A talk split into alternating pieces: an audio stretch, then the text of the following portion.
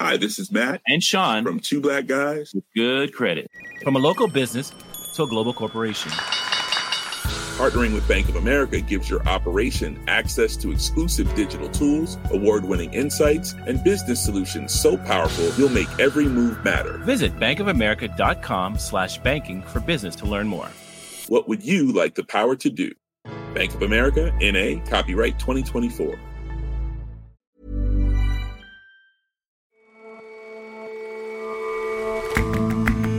Hello and welcome to The Intelligence from The Economist. In New York, I'm Jon Fasman. Every weekday, we provide a fresh perspective on the events shaping your world. Russia has lost more tanks in Ukraine than France, Britain, and Germany possess combined. Armies will always need armored transport. But do the prevalence of drones and shoulder fired missiles mean that tanks are becoming obsolete? And many of the Ukrainians who have taken up arms to defend their country are not professional soldiers. They're ordinary people, including the occasional pop star and songwriter, able to turn out a steady stream of rousing, darkly comic war anthems.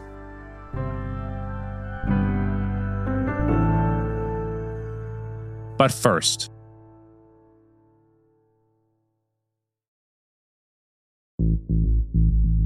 America's central bank increased its main interest rate by 0.75% yesterday, the largest increase since 1994. The Federal Reserve faces a tricky problem how to curb soaring inflation without triggering a recession. That difficult calculus got even harder last week when the latest figures revealed that prices for everything from food to cars to airline tickets to gasoline are still rising. So that's shocking. That's the most expensive that I ever paid for gas, ever. And it's not just the Fed that's in a tough spot. Joe Biden has watched his popularity sag as Americans worry about the rising cost of living. My administration is going to continue to do everything we can to lower the prices to the American people, and the Congress has to act, and they have been of late. But is the Fed doing enough to combat rising prices? Relative to a week ago, this rate increase is a huge surprise. Markets had widely expected just half a percentage point. Simon Rabinovitch is our U.S. economics editor. But then expectations shifted quite dramatically earlier this week. So, relative to a couple of days ago, this is exactly what was expected. And so, Simon, what happened in the intervening week? Well, I, I think we have to start by going back to the last Fed meeting and rate announcement in May, Jerome Powell, the chairman of the Fed, made quite clear that the Fed was going to stick to half percentage point increments in its rate increases. This was then something that was reiterated by multiple members of the Fed. Uh, listeners to our sister podcast, Money Talks, might have heard an interview that I did with James Bullard, the president of the St. Louis Federal Reserve. He said he was very content with the plan to raise rates by half percentage point. I don't know if I'd get as wrapped up in this issue. I think we have a good plan for now with these 50 basis point increases. So, Simon, what changed from all that? Well, the big obvious thing that changed, and this is something that Chair Powell referred to several times, was that there was a series of inflation reports just in the last few days that made it look like the price pressures were much more substantial than the Fed had anticipated uh, expectations of future inflation look to be getting higher as well. When I offered that guidance uh, at the last meeting, I did say that it was subject to the economy performing about in line with expectations. We got the CPI data and also some data on inflation expectations uh, late last week, and we thought for a while, and we thought, well, this is the appropriate thing to do. So then the question is, what do you do? And do you wait six weeks to do it at the next meeting? And I think the answer is that's not where we are with this. So we decided we needed to go ahead. And so we did. Let's talk about the inflation figures that came out last week. How bad were they? Right. So on Friday, the American government reported that the consumer price index in May was 8.6% higher than a year earlier. That was the fastest rate of annual inflation since 1981. Expectations had been for something in the low eights. Now, that might not sound like a huge difference you know, between say 8.2, 8.3 expectations and the reality of 8.6. But I think the real concerning thing was that if you look at the month on month momentum, consumer prices just look to be accelerating quite alarmingly so. The increase in May relative to April was 1%. That was ahead of a 0.3% increase in April. And so it was just a, a, sign that rather than inflation beginning to moderate, which is what the Fed had hoped might be happening now, uh, if anything, inflation looked to be accelerating. What about expectation? How is that affecting the Fed's thinking? As far as central bankers are concerned, expectations are the holy grail, if you will. I mean, they can't control a lot of things that feed into inflation. They can't control energy prices or global supply chains, but their reaction to price pressures do influence long term views about inflation. And so I think really one of the big concerning things for the Fed right now is not just that uh, prices are going up, but consumers' expectations of prices are going up quite a lot as well. Uh, there's a very closely watched survey published by the University of Michigan. It suggests that people expect inflation to average about 3.3% over the next five to 10 years. That's up from just 3% a month earlier. The, the Fed, central bankers around the world are concerned that inflation expectations are, to use their terminology, becoming unanchored. Their goal right now is to re anchor expectations to ensure that there is greater price stability going forward. So, do you think this rate raise will be enough to do that, to start reining in prices? Well, by itself, it, it's not going to be enough. And the Fed itself acknowledges that. The expectation is that rates right now are in a range between 1.5 and 1.7 percentage points. They believe rates will have to go above three percentage points before the end of this year. From the beginning of rate rises in this cycle in March through to the end of the calendar year, it'll be the sharpest single tightening in a calendar year since 1981. The totality of rate rises through this year into early next year, yes, they, they probably will be enough to start reining in price increases. And what about the Fed's credibility? A lot of the questions at the press conference focused on this last minute decision to raise rates by more than initially expected. Do you think this will have an influence on investors and on the Fed's ability to get inflation under control? Well, I suppose you could look at credibility in two different dimensions. In one dimension, there's the credibility of do you stick to what you say you were going to do? In that respect, you could say the Fed has undermined its credibility. It clearly had a forecast that it was going to be raising rates by half percentage point, had led markets to believe that. It went higher than that. But there's another dimension, which is the Fed has to have credibility fighting inflation. And so there was a big upside surprise in the data in the past week uh, Chair Powell has said all along that the Fed has to be extremely nimble in responding to data. Well, when the data surprises on the upside, the Fed basically has to surprise on the upside as well. So I think it's effectively reinforced the impression for the markets that uh, you know it's important to pay attention to, to what the Fed is saying, but it's much more important to pay attention to what the data is actually doing. So, how bad is the inflation problem in the US compared with other countries? it really is a global phenomenon right now. Consumer prices in Britain, they were up at an annual pace of 9% in April from Germany to Australia. Inflationary pressures are bubbling up. And even Japan, long mired in deflation, uh, is not entirely immune to all of this. It's clear that there are global factors driving up prices, and those are, you know, very obviously the big and worryingly rapid ascent uh, in food and energy prices, which to a large extent have been caused by Russia's war in Ukraine. Plus, of course, you still have continuing snags in global supply chains. Looking at America, it's clear that excessive demand has been part of the picture. There's roughly two jobs available for every one unemployed person in America. If you look at different measures of gross domestic product, it's well above trend, partly stemming from the incredible stimulus at the height of the pandemic and continuing through until last year. So, you know, that excessive demand is something that central banks and that the Fed in particular can address through their tightening. And that is what Chair Powell is trying to do. So, the risk to these rate increases, I suppose, Simon, is that they cool the economy to such an extent that it tips it into a recession. What's your view? What do you think Americans should fear more right now? Continued inflation or recession?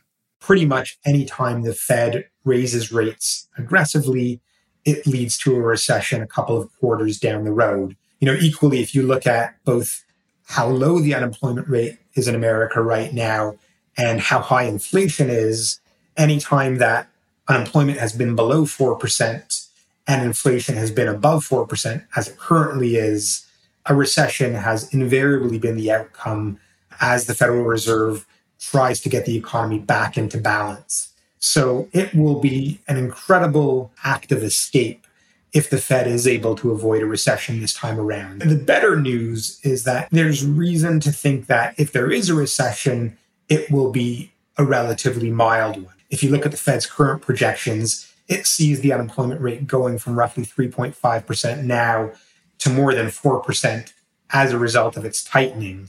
That does speak to the recession risk. But ultimately, the biggest concern for the economy is that inflation is allowed to get out of control.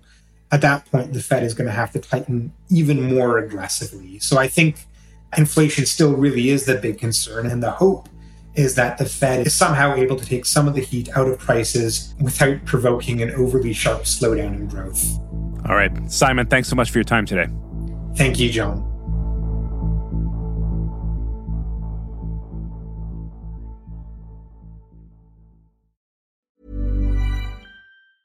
Hi, this is Matt And Sean from Two Black Guys. with good credit. From a local business to a global corporation. Partnering with Bank of America gives your operation access to exclusive digital tools, award winning insights, and business solutions so powerful you'll make every move matter. Visit bankofamerica.com slash banking for business to learn more. What would you like the power to do? Bank of America, NA, copyright 2024.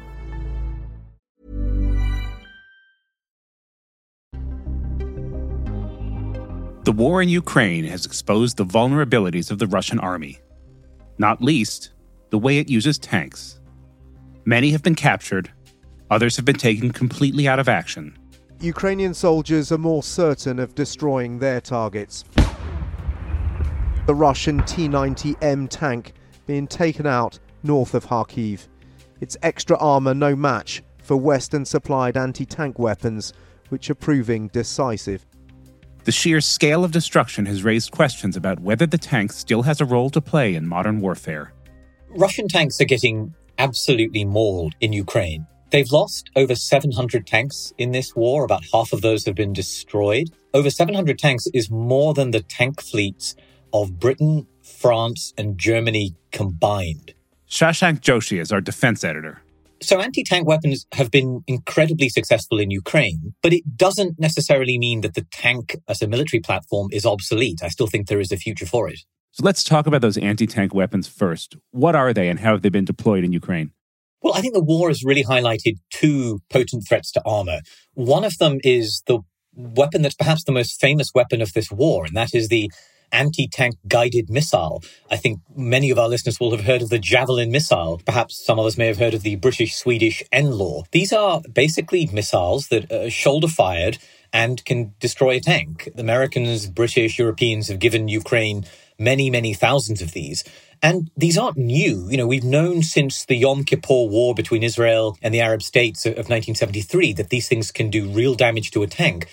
But modern anti tank weapons have very good guidance systems. And I think the other important thing is the old kind of rockets, think of the bazooka of the Second World War and stuff like that, they would have struck the tank where the armor is pretty strong on the front. The new weapons can go up in the air and they plunge down. They're called top attack mode and they strike the tank where the armor is weakest, which is on the top of the turret. So that's, I think, one of the novelties of what we're seeing unfold. So that's one of them. What else are we seeing? The other one, I think, is that it's now easier to attack stuff from the air, right? And that's just really the fact that armed drones have become ubiquitous.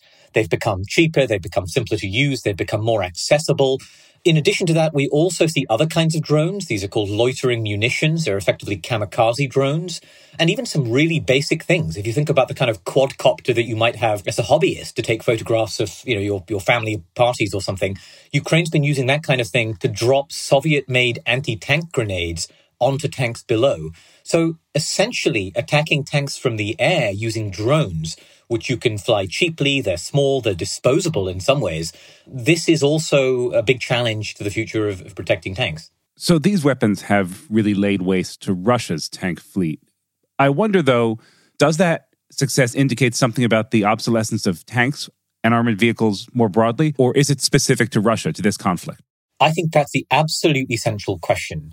And what I would say is, John, I earlier talked about the 1973 war with Israel and the Arab states.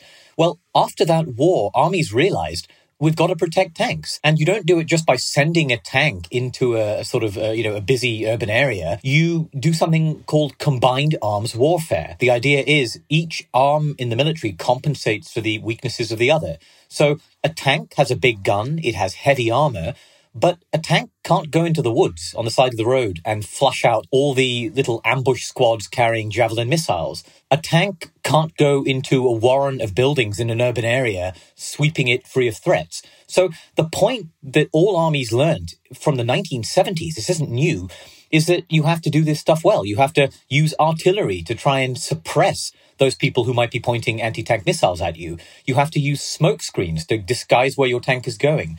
And what we have seen in Ukraine is that Russia has just completely bungled it. And so if you don't look after your tanks, of course they're going to get mauled by these kind of forces. So just to be clear, these are tactics that have been known for half a century, but Russia just isn't using them? That's exactly right. These are tactics that go back even before the 1970s. You know, I mean, in some ways you could say World War II, in some ways even before that. But ultimately, what we saw, particularly in the first month of this conflict, was basically amateur hour when it came to Russian armored warfare. And that's also a kind of tactical failing. It's also a planning failure, right? When they were attacking Kiev, a lots of the artillery that you would need to suppress those anti tank forces. It was stuck at the back of these congested columns, these long convoys that we, we talked a lot about on this show a couple of months ago. That was a function of poor planning. So basically, as with so much of this campaign, it isn't about the technology. It isn't just about the platform. It's about how you use it. And Russian tactics have not shown the technology at its best. Does all of this mean that the tank still has a role in combat these days, or does it just face too many lethal threats? Is it designed for a different era of warfare? John, I think to answer that, we have to sort of just take a moment to consider what's the tank actually for, right? What's it doing? Well, it's there to combine three things firepower, mobility, and protection, right? It has a big gun, it has traps and it can move, and it has heavy armor that can shield the people inside it and lead the way for infantry. You still need something that can do all of those things, right? You still have to have something that can punch through enemy defenses, that can withstand the guns of other tanks, that can exploit those breakthroughs and move rapidly behind enemy lines. Something has to do all that stuff. If the tank isn't doing it, something else has to do it uh, you know, maybe a kind of slightly lighter armored vehicle, which has less armor, a smaller gun, but is cheaper to build in bigger numbers. But you still need something to do that. The other thing to bear in mind is that there are also new ways to protect tanks. There's something called active protection systems, and this is a special kind of armor that effectively has little radars built in. And when it sees incoming rounds, it can detect those and explode outwards to counteract that. Now, that's expensive, it's heavy, it isn't installed on a large number of tanks. The Russians barely have it in service, but it means that the defense is also improving. And Shashank, there's a lot more about this in your piece on our website, which which looks a bit different to what we normally see online, right? We have an absolutely fantastic 3D model of a tank designed by our brilliant graphics team and interactive teams.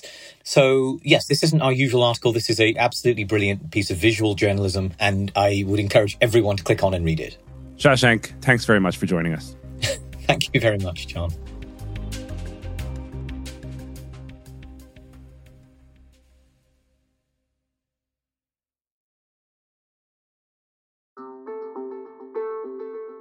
As the war in Ukraine grinds on, artists and music producers there are doing their bit by making songs that poke fun at Russia. These anthems are being played across the country, on the front lines, and some of them are even going viral online. I was in Italy in a small village in the north of Tuscany, and I met a girl there who had recently left Ukraine. And she was playing this song, and people were dancing to it. Claire McHugh writes about culture for The Economist. It had this massive beat. It was really energetic and very, very catchy lyrics. And the, the song title is actually Don't Fuck with Ukraine. Don't fuck with Ukraine. Don't fuck with Ukraine. And it was actually written by Max Barsky, who is a big Ukrainian pop star. And so tell us more about Max Barsky, who wrote the song. Max normally sings much more upbeat, uncontroversial, feel good songs. He performs in sequin outfits and you know he's really a star. But when the war broke out in ukraine he like lots of men in ukraine joined the army. And at the beginning he told me that he just couldn't listen to music. He wasn't interested in making music. He just wanted to look after his family. And then within a week of war he had released another song which was much slower much more painful you could really feel the sorrow and how hard it was. Lots of piano music, very emotive music video. But then he released Don't Fuck with Ukraine, and he told me that it was inspired by the soldiers around him and the power of the army.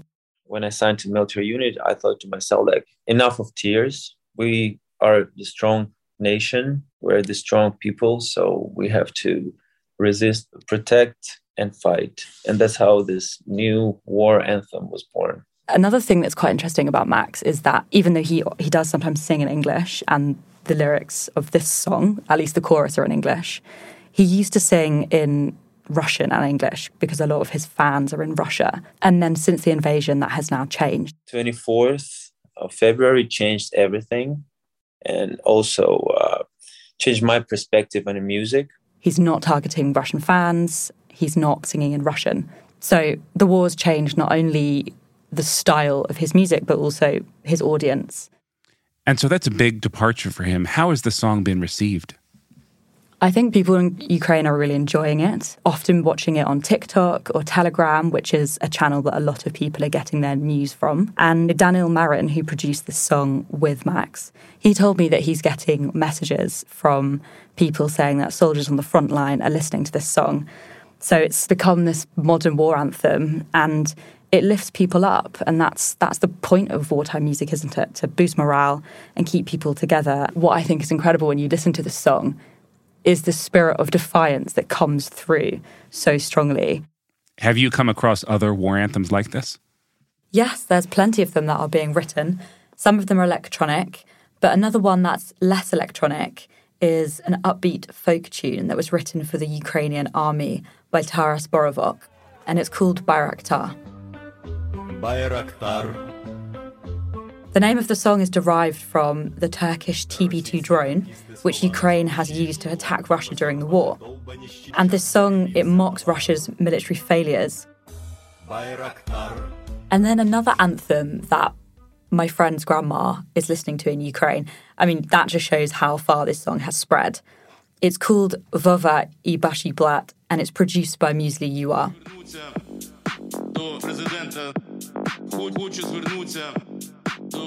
It's a real two fingers up to the Kremlin. It's a sort of style of music where the producer splices a speech over um, a beat. So in this case, it's this very, very sweary speech by um, a president of a football club in central Ukraine. And his speech, in which he's saying to Vova, so that's the short term for Vladimir Zelensky, to unleash hell on Russia. But he's saying this in very colourful language. And Claire, you mentioned that these songs make fun of Russians. And I wonder if that's part of the purpose of them, in addition to being defiant. They're being done to give people something to laugh about and to poke fun at the enemy, really. Do you think that's possible? I think the, the comedy element is really important for sure. But it's comedy and patriotism combined. And I think on one hand, you've got this comic relief, people have something to laugh about, and they have a lightness during quite dark moments. And they also show how people can remain united despite these daunting odds. Max Barsky's song, Don't Fuck with Ukraine, has that famous line Russian warship, go fuck yourself. That is the chorus. And that in itself has become a rallying cry for Ukraine during the war. There are so many other songs that I haven't managed to speak about. These songs are doing the same thing. And they're kind of creating exactly what Vladimir Putin, you know, they're creating his worst nightmare of a strong, united Ukraine. All right. Claire, thanks so much for joining us today. Thank you, John. It's good to chat.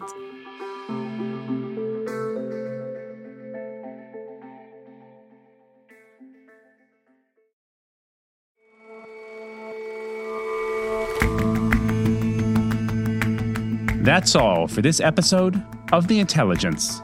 Let us know what you think of the show. You can get in touch at podcasts at economist.com. And you can subscribe to The Economist at economist.com slash intelligence offer. The link is in the show notes. We'll see you back here tomorrow.